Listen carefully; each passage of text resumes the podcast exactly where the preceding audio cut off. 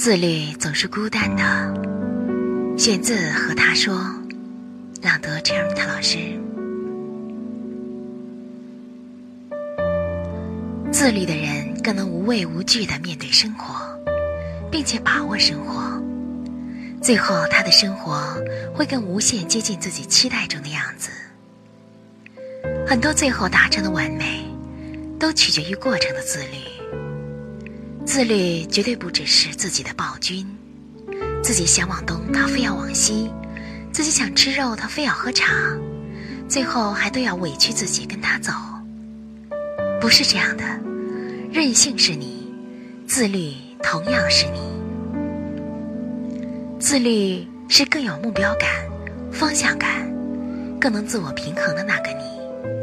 那个你，就是会害怕目标完不成，结果不完美。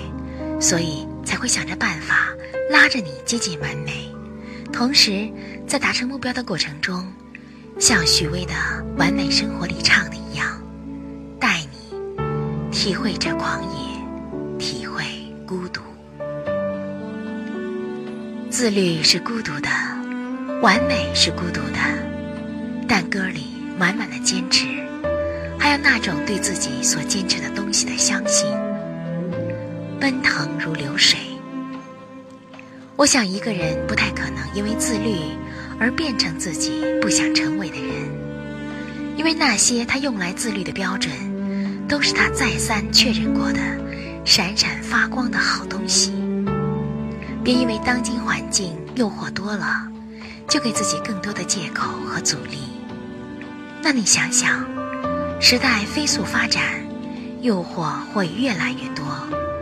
如果你现在已经想通了，不妨给自己目标吧。